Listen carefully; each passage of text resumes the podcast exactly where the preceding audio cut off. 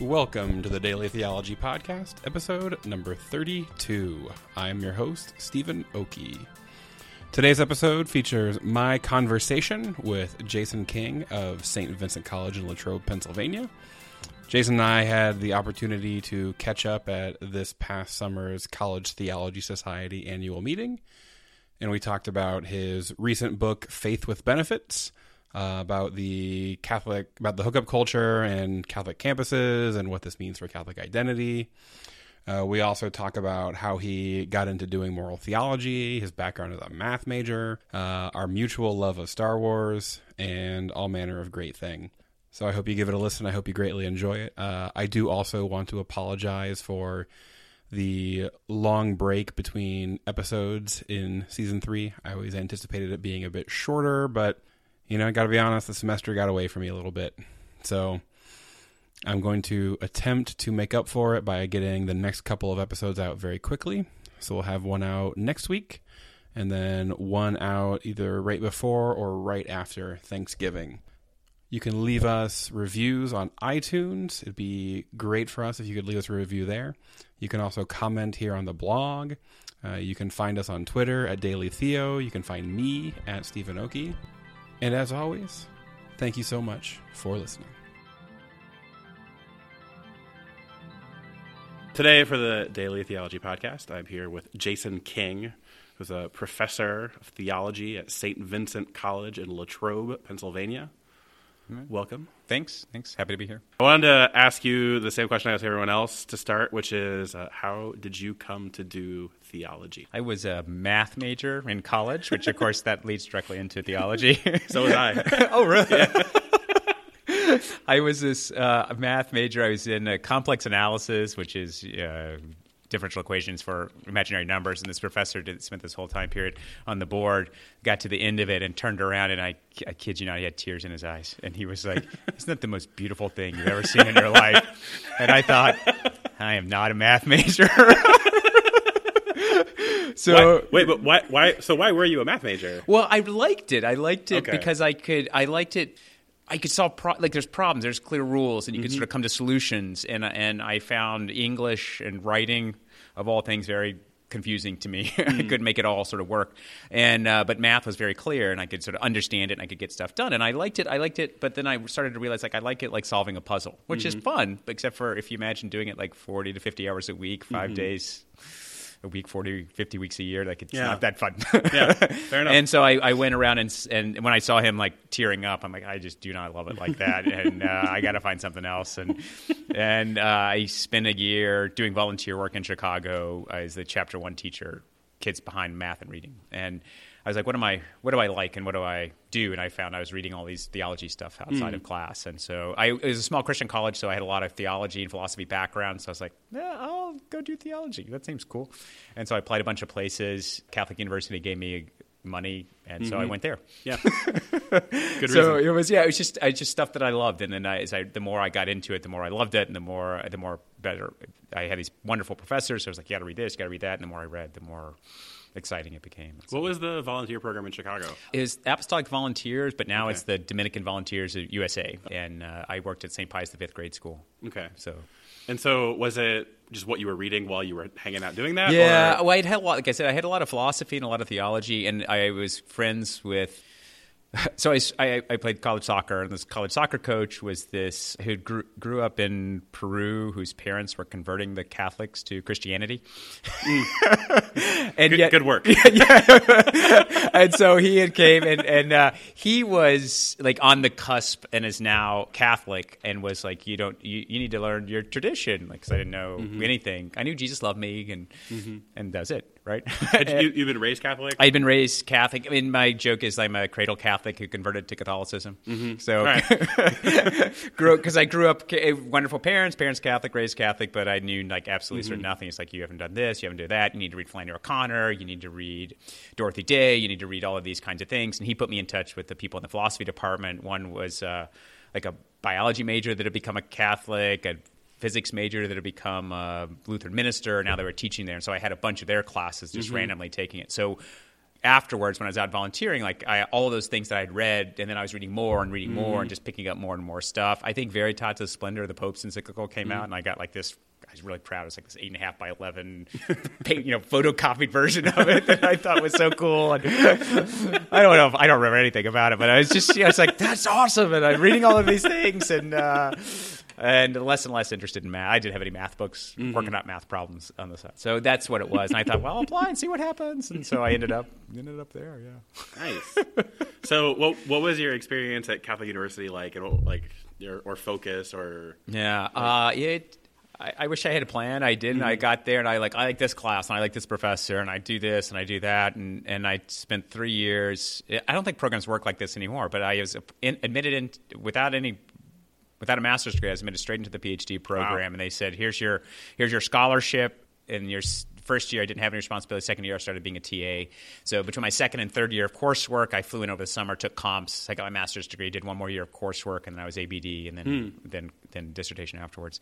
And it was uh, so I. But what happened was I just took courses that I liked, courses that were interesting, and at that time, it's reorganized since it was the religion and religious education department. They encourage you to take stuff out of out of the department. So I took stuff in the philosophy department on Aquinas, stuff in the theology department on Christology. It was all over the place. And at the end, they're like, "Well, what's your field of study?" I'm like, "Ah, crap, I don't know." so I had uh, Just things that interest just- that's pretty much it. They're like, "Yeah, I gotta come up with some real category. It just can't be that." Book. Uh, here's a bunch of books I read. a friend of mine joked that his dissertation should have called like a bunch of books I read. so that's what I felt like at the end of it. And uh, I, I had a professor at Georgetown who, Father King, and he, he told this story once about like early on when he was teaching, he, he put the, built this class around like the books like he was supposed to teach and everything. And at the end, students were like, "You really hated that one book, didn't you? Like he hated teaching it." And after that, I just like I, he just made a syllabi of books he liked reading. Yeah. like that's how it came together, and those classes went better. So yeah, it's so much better. so it ended up at the end of this. I had uh, I had taken a bunch of it's like what would be called systematics courses, a bunch of scripture courses, a bunch of courses on Lonergan because there's a bunch of Lonerganian scholars there, and then I had this other category called religion and culture, which was like eh, stuff that didn't fit anywhere else. And so that's so at the end of that, I sort of pulled this out, and I there was some stuff I li- really liked about Lonergan. He has a math background, so the way he framed issues, I really sort of connected with, and he had this idea of uh, like morals is not like these categories of uh, like Thomistic categories of potency and act or like natural law sort of categories, but emergent probability statistics. How do you ra- how do you make it? How do you raise the probability of things and lower the mm-hmm. probabilities of things? And the, the the key that got me into this is Dorothy Day has this wonderful line like, "I just want to make the world a place where it's easier to be good." And that's what mm-hmm. I that's the thing that I sort of thought. Well, here's a system where I can start to think about how does it become easier to be good, and, and so that was the piece that I that I dealt with. So I ended up doing my dissertation on Lonergan. Uh, so it- they were so they were at the time the, the person in charge of it was Stephen Happel was this wonderful person and he was a pastor like three you know I don't know he's just brilliant and and and attentive to students. And so he was like yeah, help me like you got to organize something here.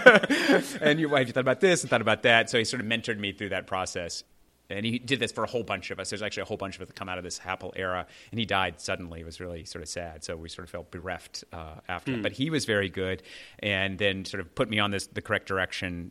Help me not put me on the correct direction, but help me fa- find the direction I wanted to go in. So I did my hmm. dissertation on Lonergan, but I remember I proposed the title. It ended up being. I said, oh, it's the role of feelings and moral decision making according to Bernard Lonergan, SJ, because it was how the feelings help to guide your sort of decision making mm-hmm. process. He's like, take the word moral out. I'm like, well, why? He's like, because if the job is an ethics job, then you're a moral theologian. If it if, and you do feelings and decision making and conscience. And if it's a systematics job, then you say, no, this is issues of grace and freedom. Yeah. so it was a Nice. brilliant move. He's like, just whatever they ask you, can you do? Can you teach Sanskrit? I might have to brush up a little bit. But yeah, sure, I can do whatever it was. so, uh, so they helped me. Um, so he was very sort of instrumental in helping helping Okay. us. out. The Catholic didn't have a lot of money, and they didn't do a lot of networking afterwards. But they were very kind when I was there. So, did you, in that dissertation, I mean, was the sort of moral theology, ethical question a big part of that question, or was that like, did you know? Because that's kind of the direction you've gone since. Is Yes. that like what you knew you wanted to do? That like, No, I, I did the stuff with Lonergan, and it was issue. He took these old categories of grace and freedom and sort of transposed them into, you know, contemporary psychology. Is, mm-hmm. is the easiest way to say it. But that got me thinking about how our feelings formed and sort of the social context within those pieces. And that, that was sort of where I was interested in. But in the midst of this, two things happened that had really nothing to do with that. As uh, one is my f- friend Donna and I were like, she was dating someone and I was dating someone else. Um, I was dating the person who's now my wife, and we were like, "There's no theology of dating. We should do theology of dating stuff." Mm-hmm. And so we're like, "Hey, let's do this. Let's present at the CTS. We do paper on it. We presented a paper at it, and uh, someone from Crossroads was in there like, "Have you thought about a book on this?" I'm like, "No, let's do a book on this." and and so like random like within like the span of like six months we had done a paper and then it got published in Horizons and then we did a book based on it and then, and so like that sort of started both of our kind of trajectories mm-hmm. circulate circulating around this kind of topic. So I that sort of ended mm-hmm. Fostered my moral theology perspective. And then I got invited to participate with this new wine new wineskins group because it was headed up by David partly headed up by David McCarthy, Bill Mattison, but also uh, with David McCarthy was one of the, the key founders. And my friend Chris McMahon had taught at Mount St. Mary's, and David McCarthy said, "Do you know anyone that could we come to this group?" And he's like, "Hey, how about my friend Jason?" And I'm like, "Yeah, sure." but it's all moral theologians, and so I, they sort of mentored me in that sort of field. And as a result of that, that's that's how my work started developing. And then my first when I got into the first department, which was at Marymount, so my first job was at Marymount University for two years, uh, all the systematics pieces were taken up. And they're like, can you do this marriage, friendship, marriage, and God course? And can you do the Catholic social ethics course? I'm like, yeah, sure, whatever. And, uh, and then my next job was like as a moral theologian, and then the next job was a moral theologian. Yeah. So I sort of, I really liked it because of the background, but I really ended up getting mentored in the discipline after I finished my dissertation. Yeah. So, because there wasn't a lot of moral theologians at St. Vincent, uh, at Catholic U at the time. Yeah. Grabowski had just gotten hired, and Capizzi had just gotten hired, and yeah, I think that's it. Okay. Yeah. No, I, I mean I teach a lot of ethics, and not not because I like really love ethics. but it's like that's what the that's what my department needed. So Yeah. I, I, I could do it. So they, mm-hmm. yeah, so that's how I got to do it. This actually leads me to one of my other questions, which is you have a recent book out, the Faith with Benefits Yep. book, hookup culture on Catholic campuses, and and I mean this seems like following in that trajectory of like love, dating, family relationships, like that kind of question. Yeah. One, I, I, I guess I'm curious, like, what was it that in- inspired you or pushed you to write this book and and the interest in it? Mm-hmm. Like, I'll, I'll start with that, I guess. but- Okay, two two things. Uh, it, one is because I taught the marriage course, and I just students.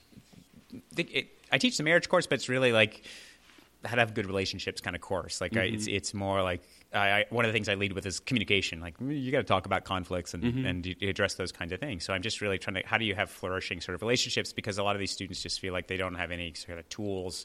I don't know how to ask people. I still carry uh, Cronin's assignment, dating assignment. Sure. Like you have to go out on a date and Yeah. and they were all like.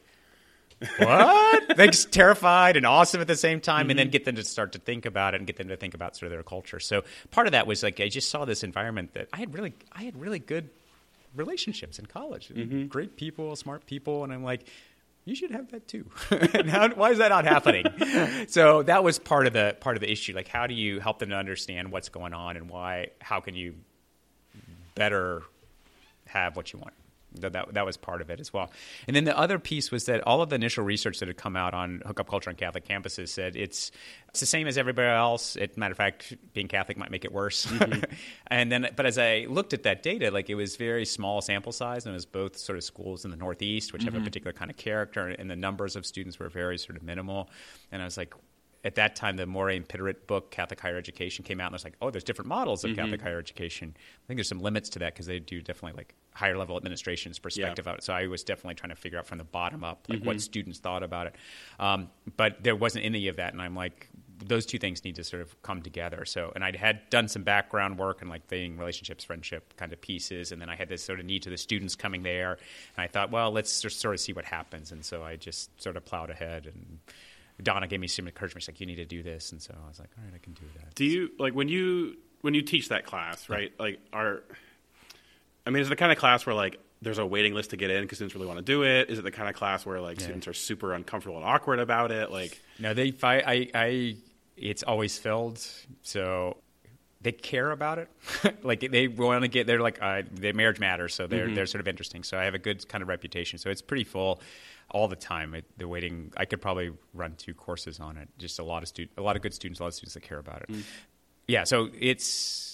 What was the last part? Of your, I'm trying to remember. What, Well, also one of like, I mean, Yeah. I, I guess comfort or like, or, Oh, yeah, yeah, openness yeah. or like how So th- how so they respond like in the class. they they so they are we have three requirements in the core too so Mm-hmm. like i have a and i've been there for a while so like oh this is what dr king's like and so i get students that like me and the students that don't like me sort of avoid me so and i and i just run i uh, you have to talk in my class and that's just the way it sort of Mm-hmm. works and and i give them I, I give quizzes to make sure they read the material, but then I'm like, we're talking about it and sort of breaking this down. So they're really sort of willing to participate and they really want to ask questions. And it's really great. And then this last semester, which is very typical, we were talking about sex and they were like, suddenly got quiet. I'm like, what's going on? Are you all embarrassed? Or you all don't know what's happening? And they're like, we're embarrassed. Yeah. so, uh, which just makes me like, be more graphic and prodding them to try to like, because then they can say things because it feels more modest about it. you say like- something or I'll keep going. yeah, exactly. Don't, don't you want me to stop? and I have a good rapport by that time at the classes. So like it's they are they and I there's like three classes that I do that are really sort of I have a lot of success in. And I, all of them I think are because the students are come into the class before I've said or done anything, and they care about it. And one is this marriage class. The other class I do is God. It's called God, Work, and Money, which is Catholic social teaching and economics, but also you have a major and you want a job. Why do you want that? And try to get them, give them some time and space to reflect upon this. It's a Catholic school. I feel like you should think about what you want to do with your life. Uh, and the other one is uh, aliens, heroes, monsters, and Jesus. I have that on my list of questions. So I, and and but it's things in culture that they care about and they want Yeah. to talk about it. So those are the kind of cour- so they come into those courses both my reputation and those topics, and it, they, we just go, and it's a they, we have a gr- great time, and and they're usually almost always participating, and then when they don't, then I just say ridiculous stuff. I mean, are they are they prepared for those for those courses to be like hard work in a certain sense, or are they looking for like, oh, it's a class on aliens, like this shouldn't be too bad? they, they you would think so, except for like I I I think I'm a really easy grader, but my reputation is that I'm a very difficult grader. Mm-hmm. And one of the things I do very early on, I actually keep track of participation. Like I'll make marks afterwards, and then about two weeks in, I'll post participation grades, and they're always like twenty percent. Ten percent. They're like, "Oh crap! I have to say something." Like, just really grading it, and I, no matter how much I tell them, they're like that. But then afterwards, and they're like, "Oh, I need to sort of participate," and so it sort of feeds on one another. So they sort of know the levels of work, and then as the semester goes on, I'll kind of ease up on them as well. But they're mm-hmm. usually they they usually they know they're going to work, but they also know that I these are things that are going to be important for them. So I mm-hmm. try not to give them anything that's sort of fluff or mm-hmm. or um, anything that's not going to be useful. So. With the the student body that you have, like I, I don't know in terms of St. Vincent, like mm-hmm. like how Catholic it is percentage wise, or how Yeah. kind of catechized it is, or whatnot. But are the the students who are coming to these classes are they mostly Catholic? Are they raised Catholic? Are they like Yeah. active practicing Catholic? Like what's the They're all Catholic. They come from Catholic parents, and I always say they're like, yeah, yeah, Jesus is pretty cool. I like Jesus. That's about it. they go to church. They like church. They like family stuff. They, you know, they like pierogies uh, on Fat Tuesday, and so it's a very, I think it's like Catholicism is nice and friendly, and that's why I like it. So there's the but the intellectual formation and like some of these kind of questions uh, when you start pushing them, those those are rough for them because it's it is a kind of more of a background piece, and so if Yeah. you start pushing or challenging a little bit, they get nervous on a personal level, mm-hmm. and so I try to negotiate that in ways where they can like the the God Work of Money course. Like I draw in Appalachia is such a poor area. They had and it's chronically poor, systematically poor. So mm-hmm. like where if I just start with Catholic social teaching and structural injustices, they're like, oh, that sounds like crazy liberals talk, and I mm-hmm. don't want that. But like as soon as you like, this is your parent. Why are your parents poor? They're poor because of this these reasons, and these mm-hmm. structural sort of pieces. And then you can give them gives them the tools to start thinking a little bit more deeply about mm-hmm. those kinds of kinds of issues. So so they are they are Catholic and like Catholicism. But they don't usually know their catechesis is, is sort of thin. I guess I would sort of say. How has in in doing the the research for this book, like I know I know you did a lot of survey work and, Mm-hmm. Yeah. and that kind of thing. and I, I have I, I guess which is a pain. Yeah, I, well, yeah, and, and so I have a selfish question about like what what's it like doing that when I'm assuming that's kind of out of your comfort zone. Yeah, I uh, the math background helped a little bit because I could do stats pieces, but I, I had to like there's this I had a, a stats guy in the psych department helping me out, a, a, a numbers two numbers guys in the econ department that were helping me work. They said I was having to double check everything, and then having to run through like every campus has a different process and you have to have someone on the Oh, ground the that's able to get the IRB Yeah. and sometimes you like that wasn't sometimes they'd expedite sometimes they wouldn't. And sometimes you would have to like sort of send them all of your credentials for your IRB to make sure they were federally certified. I don't, don't think that's a word but yeah so and then so like one place I went to is uh, someone was really helpful. She's like, da, da, da. she's like, all right, I'll check it in. how I can do it. And she had to before she could have run a study, she had to complete seventy hours of like video training before she could like deploy a survey. So she's like, I'm like, yeah, you, don't do that. that's, that's fine. some people, like some places, the registrar administered these things because it's soliciting sort of students. So like it was very, it's very nerve wracking because you always felt like you're not, you had to depend upon other people and you didn't want to get them in trouble, and they also required sort of work. And then when you got the information, you're like, uh, all right, is this good? Is this bad? And, Yeah. And but uh, I mean, start to finish, how like how long did it take to So- to co- just collect the data? I mean, So twenty uh, does, did a survey design fall of 20, 2012? Did ran the survey twenty thirteen? Got those initial results, and that was the big kind of quantitative sort of survey with about like a thousand students, uh, over a thousand students.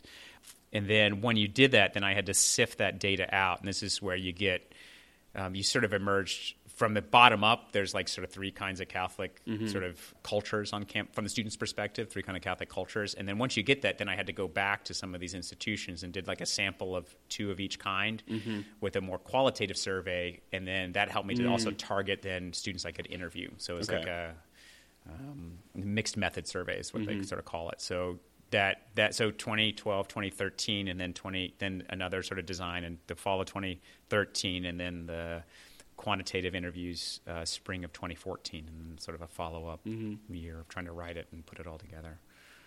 Yeah, those, uh, I don't know. Don't go back there. so, so you're in a rush to do it again, is what yes, you're saying. exactly. I like the books where I just make up stuff that I say out of my head. I'm thinking this today. Uh, my my other question is, I, I'm curious. You know, I mean, you, you've been writing on material like related material for a while. You've been teaching, you know, these classes for a while and whatnot. And I'm curious, in doing the research and the survey and the analysis and all of that for this project, uh, how has that shaped or affected your your view of your students, your relationship with your students? Uh, has it affected how you teach? Um, it, it has caused me to have more empathy for them. Like I feel like I've I've got a better grasp of the social forces they're contending with that shape. They don't determine their decisions, but shape their decisions. Mm-hmm. And it and the, the the image that I keep that I operate with now is that you've got just this the culture culture is like a like a current that goes, and you can swim against the current, but you it's really tough to do this for mm-hmm. a while, and it's easier to go along with it. So you can see how that that current can start to sh- raise raise the chances that Right. certain kinds of decisions are being made, and Yeah. and that if you swim against it, there's certain costs that come mm-hmm. along with it, and so trying to under helping to understand like those forces and then how students when they do make decisions for or against it and current can be it can be ideally right that current should be leading in the right direction. So mm-hmm. it's very easy to be good and some and sometimes it is and sometimes it, in relationships i don't especially with hookup culture i don't think it helps them very much. I think they have to like swim they end up they don't they don't want to swim usually upstream. It's really difficult you're socially ostracized to try to swim backstream. So you sort of like swim across the stream and try to Yeah. change and transform it. Um, and so i have a lot of sympathy for them. Like how do you find sort of relationships? There's a great interview one of the interviews i had was this really like home he's like prom king on the on his campus. Like he's really like he's a california surfer surfer guy. And uh, he had this great little interview. He's like yeah i just get in there. I know i'm supposed to sort of hook up and i know i'm not supposed to sort of care but i do. And so what i try to do is make sure i don't put myself in situations to to where I have to live up to that expectations. Mm-hmm. And so he was just really trying. He knew that it would be very easy for him to hook up and not care about sort of anybody, and he didn't want to do that. But yet he was also trying to find, struggling to find ways in which he could sort of live up with those kind of things. Yeah. And I have a lot of so I don't know. Usually have a lot of sympathy for like prom kings and queens. so it's like, oh, okay, yeah, I can, I, can, I understand why you're sort of jerky sometimes. he wasn't, but like that, that, so that has a lot of empathy. But then it also that when I'm teaching, then I, I can help them understand their own decisions because Yeah. sometimes they're like, why did I do that? And I, because I don't think that, and I don't want to do that. And I'm like, well, and that's not the discussion I would have in class. I'm like, we're talking about these social forces, and they're like, oh, that's like this, and they can sort of connect to that kind of thing. So provide helps me to provide, I think, tools to help them understand the, Mm-hmm. Yeah. the sources that are there. So. Yeah, and they can. I know one thing I often struggle with with students, especially in ethics classes, are when they they think of decisions as just discrete things under their control. Yeah. and and and especially when they when they're judging someone else's decisions, right? like like like just do it or don't do it, or, Yeah. or or whatever it is, and there's not as much of a sense of yeah, like that, like like that that probabilistic Mm-hmm. image and virtue of like uh, if you're if you're an honest person, it doesn't mean you're never gonna lie. You're just probably not gonna lie. there's, or there's only a few situations within which you're going to Yeah, lie. yeah, like you're you're disposed in a certain way, but you know, and so and like and, and it, I mean, the image that always helps with students for that is I, I like probably every other semester I have a basketball player in my class, and I'll ask them, like how how many free throws a day do you shoot? He's like, I shoot about 100 free throws. And I was like, well, what's your percentage? Like it's 92. It's like there you go. Like mine's like 12. I, I don't shoot any free throws. Like I, so. Uh, it's not that you're never gonna miss, but like most of the time, we can count on you to put it in the basket. So, but but yeah, that kind of like and that, but that's helpful. Like that image, Yeah. like then you can talk about like how, why why are certain things difficult? Why Mm-hmm. is it sort of? I do this with like papers. I'm like I. You, you should revise your paper like seven, eight times, and they're like, "What?" Yeah. but I just wrote it, and to try to get them. But then that sort of movement, like, what? Are, how is it that you're formed over the course of time, and, and here, what are the challenges you're, that you're going to face, and, Mm-hmm. Yeah. and what kind of person that you want to become? So Yeah. the music, the music metaphors and the sports metaphors are, I think, are money Mm-hmm. because that's they both capture that piece. Like you got to keep on Mm-hmm. at you know working at these kinds of pieces in order to sort of live these things out. So- Yeah. and we have tons of athletes and then a lot of musicians too. Yeah, that, and I, I think that I can usually get them to the point of accepting something like the idea of formation as, as, a, as a real thing, Yeah. right? Like that that exists and it has affected you know how I do what I do and whether I'm good at it and all that. And getting the like further step of your formation has never been entirely under your control Yeah, and and and I don't say that to like excuse you, so it's none of the things your fault or Hmm. or whatnot, but like how you were raised, like you don't like that's in there, like Yep. what your culture's doing, that's in there. yeah, Um, and it's hard for them to.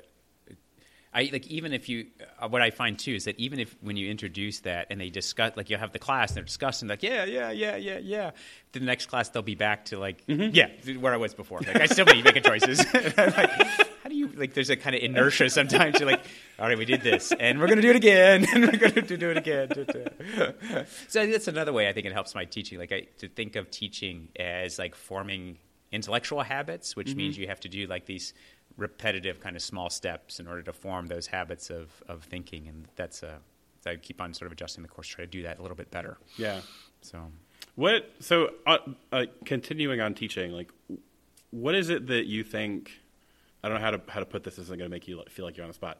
Uh, what what is it that makes you a good teacher? Like, what are your strengths? What are your like I don't know particular gifts in terms of teaching that you think are translating well in the classroom? That are getting these classes are filling up and, Yeah. and whatnot. Well, I, I so one of the things I picked up from being a math major is right you get to do problem sets, and those problem sets then build up to like more complex problems, and thinking about that, and then you're trying to grasp a concept that's actually behind these problems, mm-hmm. and that framework.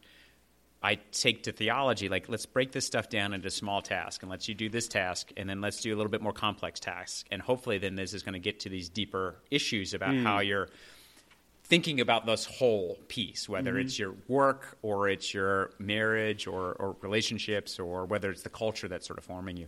Um, so I like that s- structure of thinking, I think, is a, a is one that they uh, respond to. I think. I remember teaching, being a TA, and like running a discussion group, and I forget what we were talking about, like the you know, like the two source theory of the Gospels, or you know the Q, yeah, the Q and Mark as the primary sources, and I thought this was like the awesomest stuff ever. and the students are like, "Oh God, when is this ending?" And I'm like, "Why is this boring? This should not be boring." and so I, from that point, I started thinking like, what, how you can't sort of lead with that. Like they don't know Mm-hmm. why should I care about the fact that the synoptic gospels have two sources. Like that, Mm-hmm. that for them, it just didn't really register at all. Some of them are like, there's there's four gospels. Are you sure? Like, I, I, I know this one. so trying to engineer the course is like, what's what's your driving question? Like, Mm-hmm. why should you care about this stuff? And there's this great book by Ken Bain called "What the Best College Teachers Do," Mm. and he calls it the uh, "Why Give a Damn" principle. Like Mm. every class, you should be able to answer hopefully students don't ask this every class, but every class you should be able to give the answer. Why should I give a damn about this stuff? Mm-hmm. And that's the piece that I feel like I, I try to be very attentive to. Like, why do you, why should you care about this sort of issue? And Mm-hmm. if I can articulate that, or and if they sense it, is I guess is sort of better it. Then they're then most of my work is almost already done, Mm-hmm. like because they're already like trying to think about those pieces. So if I can structure it in ways and anchor it in that kind of question, those are the two things I, I, I feel like I do well. I can be nice and still demanding of them too, and they don't feel like I'm being judgmental. So I built in all these little structures of of uh, letting them sort of revise pieces. Uh, th- one of the jokes, so I give these. It's a different kind of exercise, but before every class, they have to take little quizzes on the reading, so they come prepared. And I'm and every time, and a lot, a lot of them are true false, and I'm like. I, I, you can argue any one of those questions. Like I don't care. Like ar- argue with me. I said because if you do, I win. Like if because if you're if you if you are smart enough to argue that you should get a credit for this question, you understand the text and you understand the question, and that's all the whole point of this thing, and you win. and I have students that'll like That's test. I have students that'll test me out like. I got this question wrong, but I think it's right for these reasons, and I'm like, "Oh yeah, yeah, that's good. I give you points."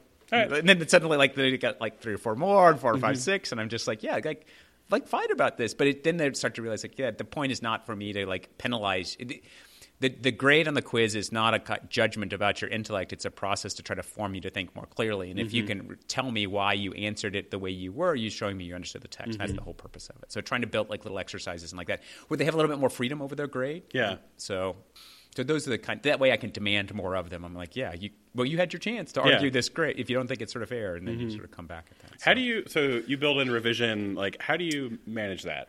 Like, Yeah, I. Because I I tried to do that this year with one of my classes with a couple assignments, and it definitely made a difference. Like how much I encourage them to revise. Like that Yeah. was a big part of it.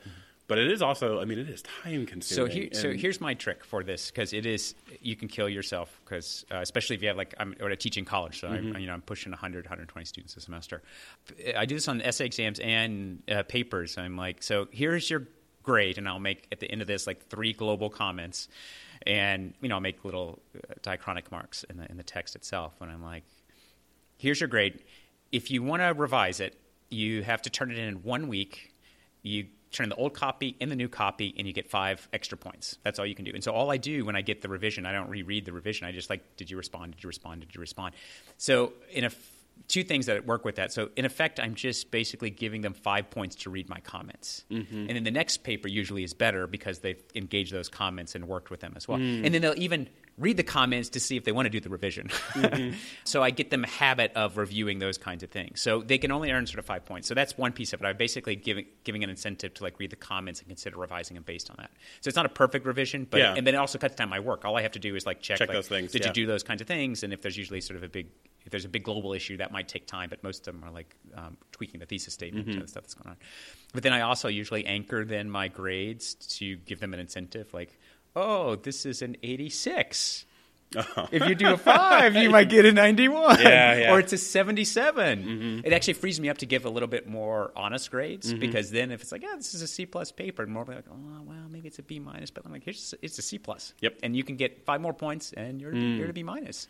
And so then it sort of gives It's a them better system. yeah. and then, uh, but then, like my second revision is just like I'm just going through to make sure that mm-hmm. they sort of have those. Did they respond to these comments? And I'm very clear about like you get five points for responding to these comments. So the trick is then on the other end, I'll say like if you want me to read something ahead of time, I'll do that too, and I'll Yeah. have some that pick up on that, and that's a little bit more cumbersome because I, then I read that one, give comments, then I have to read it again fully. But the Yeah. revision process at the end is much more. Yeah, I like. I'll tell them. Uh, uh, I, even like whether it's for a weekly paper that they have to do, like a short thing or a longer thing, is like, look, like, come to me. I will read a thesis statement. I'll read an outline. I'll read a paragraph. I'll read two sentences that you worked out. Like, I don't care. I'll read the whole thing. I don't Yeah. care. Just bring it, and I'll do it. And it's a tiny fraction that ever end up taking advantage of it. And Yeah, that's the case. I think with like the initial sort of offers I give, Mm-hmm. but the revision, like it's usually like three fourths. Oh, wow. Yeah. Okay. Because they and they will come back and Okay. and uh, and it's helpful. Like they just they and it helpful like the second or the third paper, the second and third exam. They're usually much much. Especially my freshmen, we have three exams, and by the third exam, they're like. I know I've got to have these three things in there, and so they're mm-hmm. very intentional about getting that stuff Yeah. done. So, and then I it also feels like they don't feel like the grade is so much like this ju- just abstract judgment from nowhere, but like oh, there's a system to this, and I can earn stuff, and I have some say over the things that I do. So it gives them some. It's argue like one of the reasons why I like arguing over those true false exams is like this is your course. You need to care. You need to decide mm-hmm. if you care about learning or not. Yeah. and they will sort of fight for that. and at the end of the, I I probably shouldn't say this. Well, maybe don't want to listen to me. Um, but it's like the, the points are like minuscule. Like you're fighting over like 0.01 percent of your final grade. I'm like, Yeah. I'll give you that anytime you want. If, Yeah. if, if you're fighting over. it. Yeah, and it's always so disappointing. Like the end of semester emails, like what can I do to get to the B minus? And it's like you, well, we had these extra credit things you could have done. We had these revisions that you didn't When- do. and this, the, those built-in processes in the beginning, like I cut that off. I'm like, no, you had these sort of chances, Mm-hmm. and we're done now. Like I'm not doing kind of extra sort of pieces. To Yeah. it. and um, I've moved to the only extra credit I will give now is uh, in some classes I'll give a quiz on the syllabus that they tell them is coming, like the like, Oh, the, yeah. like the second day, and I give them a quiz. I don't tell them it's extra credit, but they, it's like you can have the syllabus in front of you, but like you don't have time to read it and answer that. And whatever they get on that, after that, I was like, "That's your extra credit. Like that's it." And I, I worked well this last semester, Mm-hmm. oh yeah. so I might stick with that. I read Freakonomics. You ever read Mm-hmm. Freakonomics? The thing that I always take take away from that book is it just like how what how is your cl- classroom? This is not what he talked about. What I got from that because he focused on incentives and how incentives sort of direct behaviors. And so I started thinking about my class, like how is my class structured? What is it trying to foster? And so I Mm-hmm. keep tweaking it to try to make sure it's fostering the kinds of things that I Yeah. want to foster. And so any kind of trick that you can come, Yeah. everybody's got. Everybody's. Got, I was interesting to hear other people's kind of tricks. Like how do you sort of move Yeah, yeah. along? well, and the other piece of it, right? And like this is one of my like ever evergreen questions, which is like, how do you balance? You know, how do you juggle all the balls between between writing and and survey research and and oh, finishing yeah. the book and teaching and family and all that sort of stuff? And like I I had these great ideas this last year about how to have better assignments that more got the things that I want, and I did not at all account for the extra amount of work that they were going to take. yeah. And and so in a way, like the incentive, it was better for the student, and they got some more stuff out of certain things. But then like it burned me out. Yeah, and then you're not as- as effective a teacher. Yeah. and you do need to read. I mean, I'm going to teach in college too, but you you got to be engaged. And if Mm-hmm. you're not in the field, what happens is you burn out, and then you're not interested in the classroom. And if you're not interested, you're, there's no way your students are going to be interested in that. Yeah. So and like, there's so many interesting things that come out. You're like, oh, you should read this, and you should read that. And you can take those into the classroom. And so, uh, yeah, I, I that's uh, yeah, I don't know. I, like my, my big speech is like, well, how do you get so much done? I'm like, well, well, all my kids are in school now, so I, magic. it's not something I did, so. so I don't know. I don't know. That's that's that's always a tough question. And Yeah. And then I think about like there's a- this I so as as background to this, I hope this point will make sense. But in the last like two years, I've been giving like talk after talk after talk at parishes about hmm. Laudato Si because they all want to hear about the encyclical and Pope Francis, and they love it, and they bring me. yeah. in. They're all you know they're all very excited about it. And that leads you to your next talk. Your next talk. Right, Yeah, right, yeah, yeah, yeah. Like, yeah. I- like I Good, got my good. little side gig going, and That's awesome. And I, I, I found, you know, so often one of the questions that I get is like, you know, like what are the what are the things that we should be doing? What are the techniques that we can have to make this all better? And they're they're basically asking for like environmental life hacks. Like that's what they're asking for, Oh, yeah, right? yeah, yeah. and and and uh, there's this point in the encyclical that I love that I keep po- like bringing back to them, which is the point of this encyclical is not life hacks, and it's not about like the new recycling program or whatever else. Like like those are great. Like you want to recycle, I'm not never going to stop you on that, right? Yeah, yeah, yeah. but it's it's not like finding the new thing that will allow me to keep doing the old thing. It's the conversion of heart hmm. and like trying to be uh, trying to just be a better person or or like be a be a more uh, attentive teacher or a more consistent writer or whatever else. It's like there's the hacks thing. There's the like I can't tell you the number of different timers that I have tried to improve my writing, Ah, yeah. right? But like the underlying issue is not like, oh, I need a better timer. It's Yeah. Well, this is uh, when I started doing the blog for Catholic Moral Theology. Like it was like, oh, okay, this is like a commitment, and I have sort of responsibilities for it. And even like if I didn't have any ideas, I was like, oh, I got to get this sort of stuff done. And and then I just started to realize one that discipline helped me practice to get writing done, but the other one was like, yes, you just got to write, mm-hmm. and that. It, for me, that was unlocking this. Like, oh, it's got to be. I don't know if I can do this. I'm just like, yeah, just write. Yeah. and so that was like I was just sort of like, yeah, just go. And so that was the that was it was not like it was it was it's your point like it wasn't a life hack like it mm-hmm. wasn't like I got this like little trick now mm-hmm. I can mm-hmm. do and now I can write. It was just more this conversion of how I was looking at writing. Yeah. That I can like yeah, and if I I can do that, and then I can tinker with it and go back and forth, and, and just ways in which I can start to think about this not as like this big looming kind of assignment, but like oh, that's I, I, was thinking that, and I, I should write that down to make sure, and then I could start to build up this mm-hmm. way. So it became a little bit more part of, of my thinking and writing and sort of think, my thinking and trying to put those things into words. Yeah. So it was, but it was a, like definitely like a conversion. it wasn't like a, my life hack is not go start go start writing for a blog in addition right. to everything else that you're doing. yeah. No. Yeah. And I, I, I, so I was listening to this this comedy podcast a couple months ago, and he was interviewing these these two guys who were writers and one of them he started teaching like a writing for comedy writing for sitcoms kind of mm-hmm. class mm-hmm. or what I don't remember the exact structure. But he said for his first day it was like a three hour once a week class for eight weeks or something, right? And for the first day of class, he had them come in, and then he didn't teach at all. He just said, "All right, start writing," and they wrote for three hours. Like that was the first day of class. and at the end, like when time was up, and he sent them out, he's like, the difference between wanting to be a writer and being a writer is sitting and writing for three hours even when you don't want to. I was like, damn it. yeah, yeah, I want the life hack. I, want I know, right? Like yeah. that's, that's not what I want to hear right now, but it's what I need to hear right now. Like, I actually, uh, this is only slightly with it. I actually like listening comedians talk about their sets yeah. and how they craft it mm-hmm. over the time. And they said like you meant to make it look natural, but actually it takes a lot of work, and you test out jokes. And I forget oh, I'm blanking on his name. Master of None. He's the guy that's oh doing, yeah yeah yeah, yeah. Um, um, Aziz he, Aziz yeah. yeah. yeah and he also wrote a book like Modern Romance. There's a lot of interesting things about it. But he said he like he was at this comedy club where like Chris Rock showed up and he's all excited and Chris Rock did this terrible set and he's like yeah that's that's that's what you want to see like not because like oh he can be bad but like you see him like it's a craft that you need to sort of develop mm-hmm. and you're taking risks and if you're not taking risks then like yeah it's pretty safe but you're not doing anything new and so that like development of sort of ideas takes time you just yeah. sort of experiment like nah I, so what that sucked it doesn't matter yeah. I can sort of keep on working about it and getting that sort of shift and like not everything has to be perfect yeah where I actually why I decided to start doing this podcast was I listen to Nerdist a lot oh yeah right and like like his like he never puts it this way but like the questions he asks are essentially like craft and vocation. Like, oh, yeah. like why, like why are you doing what you're doing, and how is it that you do that? And a lot of it's also like riffing and goofing around and stuff mm-hmm. too. But like those are the, really the questions, and and like same thing, like listening to someone talk about like the the the details of how they manage doing the thing they have to do. Like that's why part of why I do this is like to reflect on like what am I doing, mm-hmm. why am I doing it, and how can I be doing it better. Yeah. So well, I did this, and I just think like every year I'm learning something new. I did a course, and it's terrible this year. It's on the ethics of Aquinas. And a long story about why I did that one.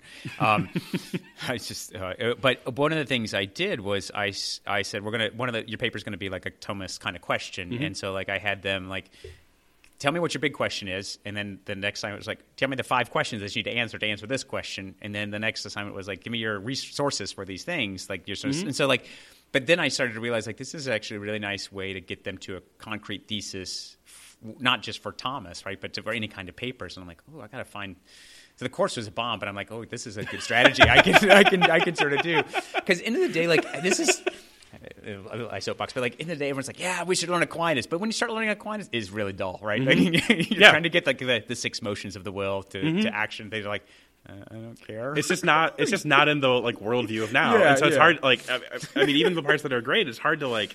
Yeah, you got to like do and, so many moves to get it to mm-hmm. be relevant. So they sort of like Thomas in theory. Yeah. But I got that assignment out of there, and I'm like, ooh, I'm gonna. I don't know how it's gonna come out, but I got this little like thing nice. that I'm gonna like work on. If I can ask, why did the class bomb? One, precisely like the material is tough, mm-hmm. and like the general framework of Aquinas is pretty interesting, like this desire for God and this moving from potency to act. And but then when you're getting to like like his his psychological categories, those aren't like they get will sort of will and intellect and passions, but how they sort of interact is yeah. not sort of that very interesting for us. Pretty abstract, and the, exam- the few examples he gives are not related to their life. And so then we talk about stuff related to life, and then I bring it back to the text, and they'd be like, Ugh. so it was just like the trying to get the trying to get the, it was so technical. I guess is the way to do it. yeah, it. So technical, okay. and then that was the half of it, and the other half was that it's this. It was this funny time period, twelve thirty to one forty five on Monday, Oh, yeah. Friday for our Yep. classes. So this was the class where everybody else that got blocked out of every other class took that one. Mm-hmm. Yeah. so it was this. I had this crew of guys in the back corner who were wonderful. Uh, uh, AJ, Gene, Tim, and um, uh, but they were this crew in the back, and they were just hilarious because they they sort of liked it quite. So like, this is the dumbest stuff I've ever heard in my life, and so they would just like start stuff and see where I would go with it. So it was just fun, like kind of game. But so the class was so they just it was just the technical pieces Yeah. and the kind of like. It wasn't like the marriage class where they invested in it. They're like, I don't really care what Aquinas says. I like you, Yeah. and I like the class. Yeah. And so it wasn't like they weren't hostile. It was just like, I, I just don't care. And, And so it- that who gives a damn question I didn't answer well. Okay, yeah, and it's it's so hard with him, uh, like, and and others who do kind of similar things for people to get the like, he doesn't think this part, he thinks this part, Yeah. and like you're reading a thing and it's like, how does he hold all these things? He's like, well, he doesn't, but that's because this is not written for the way that Yeah. you read. And like I, whenever I have like sections on Aquinas in a class, I do. They're like, look, like I want you to imagine that like objection one, this is what Jim thinks, and objection two is what Sally thinks, Yeah. and Aquinas is responding to those people, right? So like you be those people, but even that like it works when you're in the classroom, and then they go and read, and it's just like they just zoom Yeah. through it like they read anything else, and Yeah, when that's, there's some pieces that are really important there. So it's very good to teach the class, but I, I don't. I, don't- I have to think. Of, I really have to think about how I'm going to do that again. Although I took consolation because uh, I'm, I used to be chair. I'm not chair anymore. So the woman who's chair of the department was now. that the consolation? It's not being chair anymore. not being chair anymore. No, the consolation is I went to her and I said, "Yeah, I just like I this class sucks." And she's she's like, "It's, it's hard to teach like one person." I teach Paul, and by the end, I'm like, I don't care about Paul. That's reassuring. yeah, yeah. So she's yeah, like, yeah, Paul's great, but yeah, it's. Uh, yeah, it so I was like, okay, we're good. that's helpful, and, and that like structure for questioning for an assignment. Yeah, there, really there's good. some yeah. key, there's some concepts in there that are pretty interesting. There's some ways in which you can start to think methodologically about it. So I, I'd have to retool it in some way because I don't have that answer. Like, why should you study Thomas? I got, I need to answer that question myself. Like, Yeah. why do I want to be sort of invested in? it? And I think the reasons that I went into this were the reasons I went into the St. Vincent's is a funny place about sort of what constitutes sort of Catholicism, and our philosophy department were doing like they were doing Aquinas, and so mm-hmm. everybody was like, "Oh, that's the that's the real mm-hmm. department," and I'm like, "F that! Like I'm the real department. I'm going to do Aquinas. That's not a good reason to teach that class." and I like Spite, these, I like these guys, Yeah. but I'm also like, like, that's just not good. so I got to Huh. answer that question if I'm going to retool it again. Yeah, so. no, that's fair. Like I, I think a lot about how, and I mean, for us, a lot of our classes are, you know, sort of like, I mean, they're designed by by the faculty, but then like you have to have the same syllabus and the same texts and everything. Oh, yeah, yeah, yeah. There's a real like structuring, like over structuring to a lot of it, and I, I sometimes look at the books. I'm like, I don't, I don't want to teach this book because I don't, I don't, I don't get why. Like, I, I, this is not the the best or whatever it is, and Mm-hmm. I'm often sort of struck figuring out like, w- how am I going to work within these kinds of things when I like I really want to be doing X Y Z like I I really just want them to read confessions but like instead they're gonna have like there's a chapter in a book about confessions that they're gonna Yeah. I was having a conversation this morning actually with Julie Rubio, and we were talking about books and how to use books in the classroom. And I think like definitely when I was earlier in my career, you, like you look books to help provide you structure in the mm-hmm. class and give you sort of directions. But as you go, you're you've got the structure, and you're like. All right, what can I use to fit into this kind of Yeah. piece? And I was just looking at the books. Like I just, my books are more helter skelter these days. But it's uh, because I want this piece and that piece because I, I'm got the structure that I'm Yeah. trying to sort of communicate, and I know how to move us to this direction. But I need some of these sort of tools. Where I think earlier on I was like, what, what's the book structure? And that's how I sort of Yeah. do. And, and I that was I think just a maturing on sort of my part. yeah I was doing our, our Catholic social teaching class this last spring I'm terrible at that course, but yeah, go ahead. yeah I, I mean I'm not great at it but but I, I, I had this great insight this time because it's the second time I taught it but the first time was like t- like two students so it wasn't that big and I had like ten this time and they were a good they were a good group oh, yeah. and we had two textbooks which both of which are fine like they're not bad textbooks but like one is from the mid 90s Oh. and and it, it's great for the mid 90s but like it's before the the students were born and and as I, I, I like halfway through the semester I realized like I really just want to give you a new article every class and we'll just do Yeah. that right and and the kind of manufacturing it that way and I and I would love it if I could not figure out what all those are before the semester started and just I will let you know Yeah.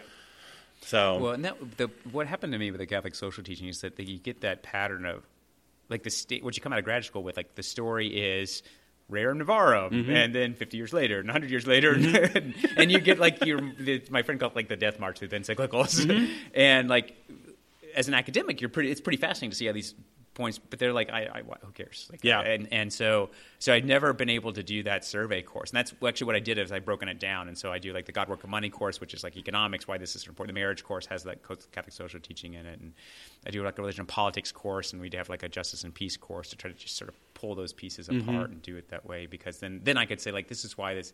I back engineered it. Like this is why this is important. And oh yeah, there's some Catholic social teaching uh, that's relevant here. Yeah, that's good. But yeah, just different ways in which you sort of figure Yeah, out frame that. Yeah. yeah.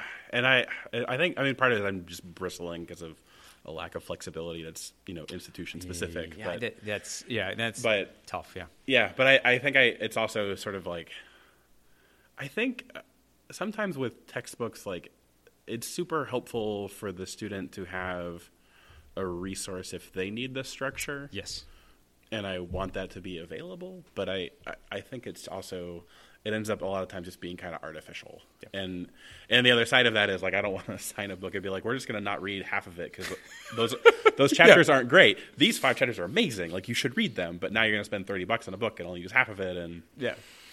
So I yeah. don't know. Yeah. Well, there, there- there's this sort of assumption that I think standardization means sort of quality, and I'm like, mm, like maybe at like the early, like if you're McDonald's, right, to go in some standardizing Mm-hmm. of those pieces, but there's a kind of teaching's a craft, and says you get better at it, like you have a better sense of like how this structure needs to sort of flow. Yeah. So And how and how like uh, like the strengths that you have are different from the strengths that Yeah. you know someone else has. When we And- designed, when I first got to St. Vincent's, it was just me, and it was a, a long story for that. They were growing the department, but I had just been sort of hired, and and uh, I had this student that came through and got a minor and had taken me for six classes. And I'm like, oh God, we just cannot, it cannot be what your theology is, and so. One of the things we did is we, as we added faculty, we they have this. We, it's like the backbone of the sequence, and it's four course sequence, and so we mm-hmm. try to make sure different people teach those courses. So you're mm-hmm. forced to encounter everybody else. But then the other value, the diversity of the faculty, is then like some students love what I'm doing, and mm-hmm. I, I'm like they look, talk, we're joke, we're playing around, and other students are like that's terrifying. I'm never doing mm-hmm. it. And so like other ones. Like Patty, my chair, like she's very good at, at, at facilitating gentle discussions, has a much slower, deliberate pace, a clearer structure to the course. She gives these wonderful lectures, and some students just love this because right, this is this they can. That's how they think. And mm-hmm. it, it- as I was a student, that's the kind of class I would like. I would Yeah. probably hate my own class, but I do. I, I sometimes will tell students that like when I was in college, I didn't talk. Yeah, I, I, was silent in discussion classes, and I even remember this class on Dante. It was one of my favorite classes. I loved it. I ate it up, and I said I said like nothing Yeah. until I think it was the last week, and I more or less got compelled by the professor to talk. And it was terrifying, and I and I remember what I said, and it was not all that illuminating. Yeah. but it's like, uh. so now, like I, I now I just force students to talk all the time. So I was like, look, like I was quiet too. Yeah. But- What, and I tell them that I'm like, you will remember more of what you say than what I say. Yeah. So say a lot. Yeah. and that's uh, I got to grad school and I was. Yeah, I never talked in college. Mm-hmm. Math majors not allowed them to talk either. So I got into my first grad school class, and everybody started talking. I'm just sitting in the corner, like, "This is fantastic, awesome!" And I remember uh, it was actually Joe Komonchak and uh, Father Komonchak, and he like, "Can I see you after class?" And I'm like, uh, "Yeah." first year grad student, he's like, "Are you okay?"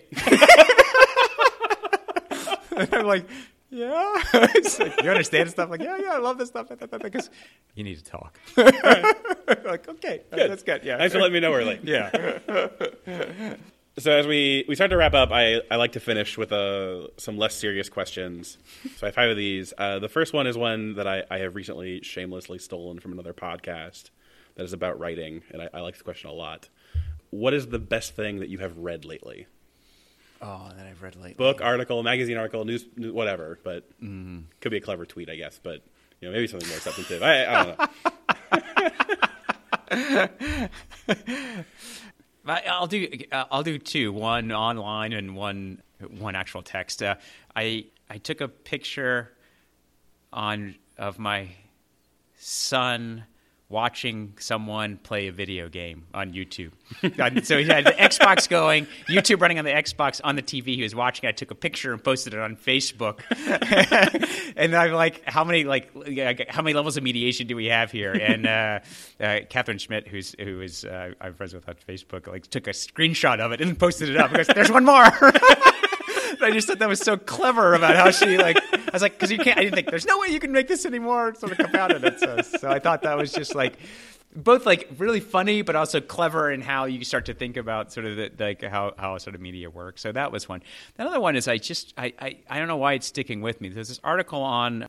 It was in like Catholic Historical Review, and it was on Catholic colleges, and it was on actually Catholic women's colleges, and that so in the 1960s, so like all of these schools are in duress, Catholic schools in duress, and so what a lot of them did was went co-ed, and when they went co-ed, they basically siphoned off all of these women's colleges, mm. and so like 50% of women's colleges closed, and that that's sad in of itself. What happens then is that the ones that are left have to change their mission. They weren't like raising Catholic women; they were they switched their mission to basically like social outreach to the marginalized. We're taking all these vulnerable populations that are mm-hmm. around them, and then what got me thinking because I was in the midst of doing the faith. Uh, it was the from the from the Faith with Benefits book. When I was looking at that article, I'm like, well, these are all the schools that are claimed not to be Catholic because they're reaching these marginal populations, and yet they're so they're they had to shift their mission because all these Catholic places stole all of their students, mm. and then now they're punished as not being Catholic enough because they've shifted their mission to sort of social justice, and so it's like it like sucks, man. Yeah, and so uh, whammy. Yeah, and Seton Hill is right across from us, and that's one of the places that sort of ha- hmm. has that that kind of history to it as well. So just trying to think about like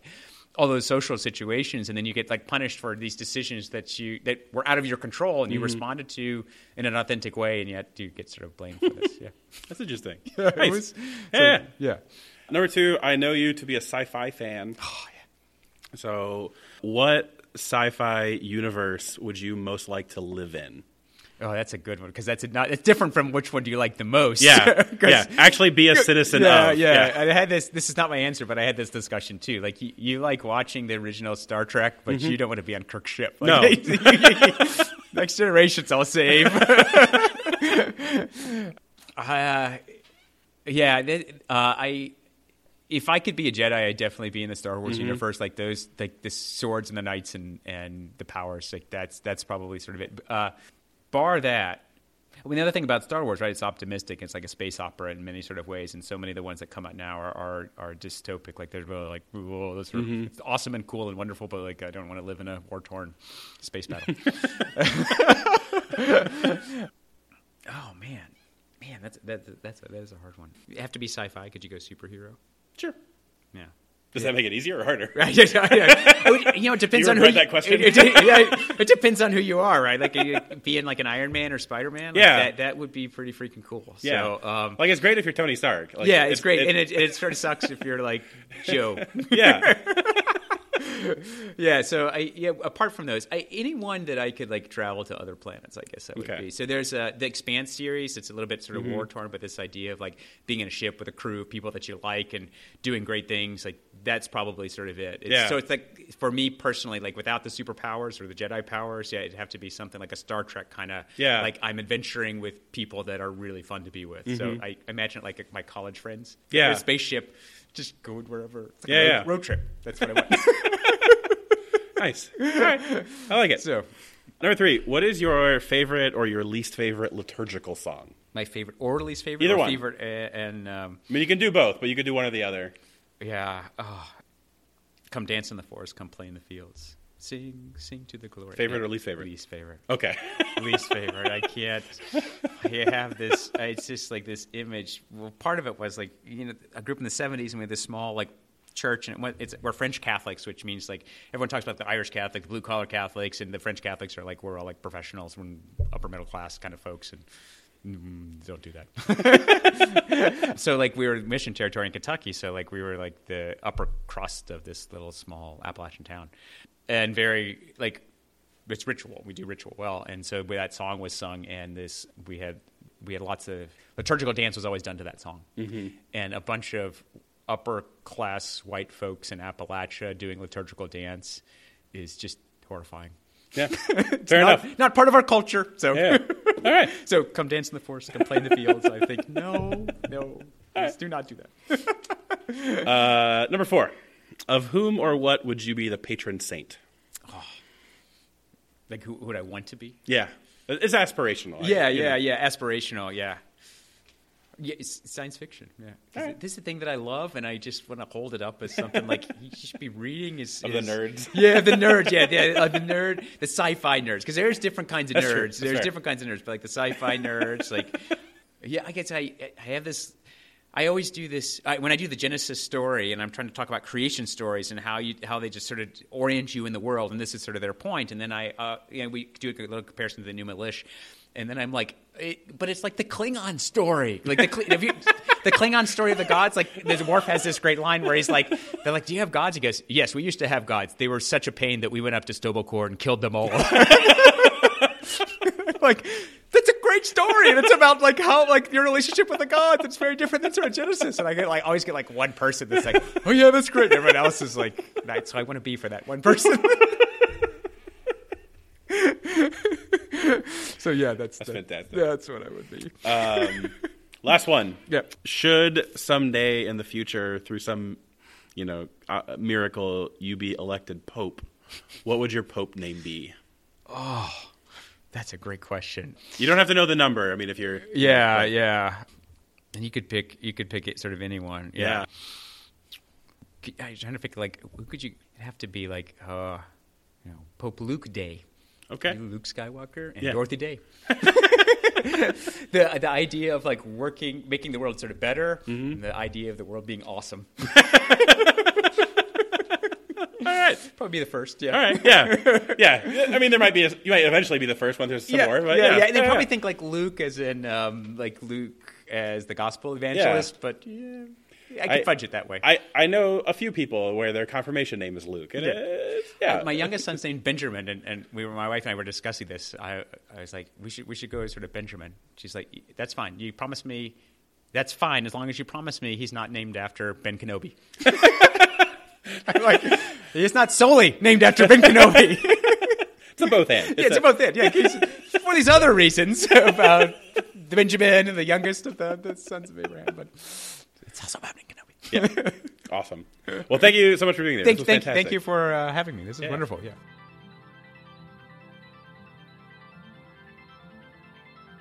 The Daily Theology Podcast is produced bi weekly by dailytheology.org. Daily Theology is a Catholic blog that pursues faith seeking understanding in everyday life. You can find us online at dailytheology.org, on Facebook at Daily Theology, or on Twitter at Daily Theo.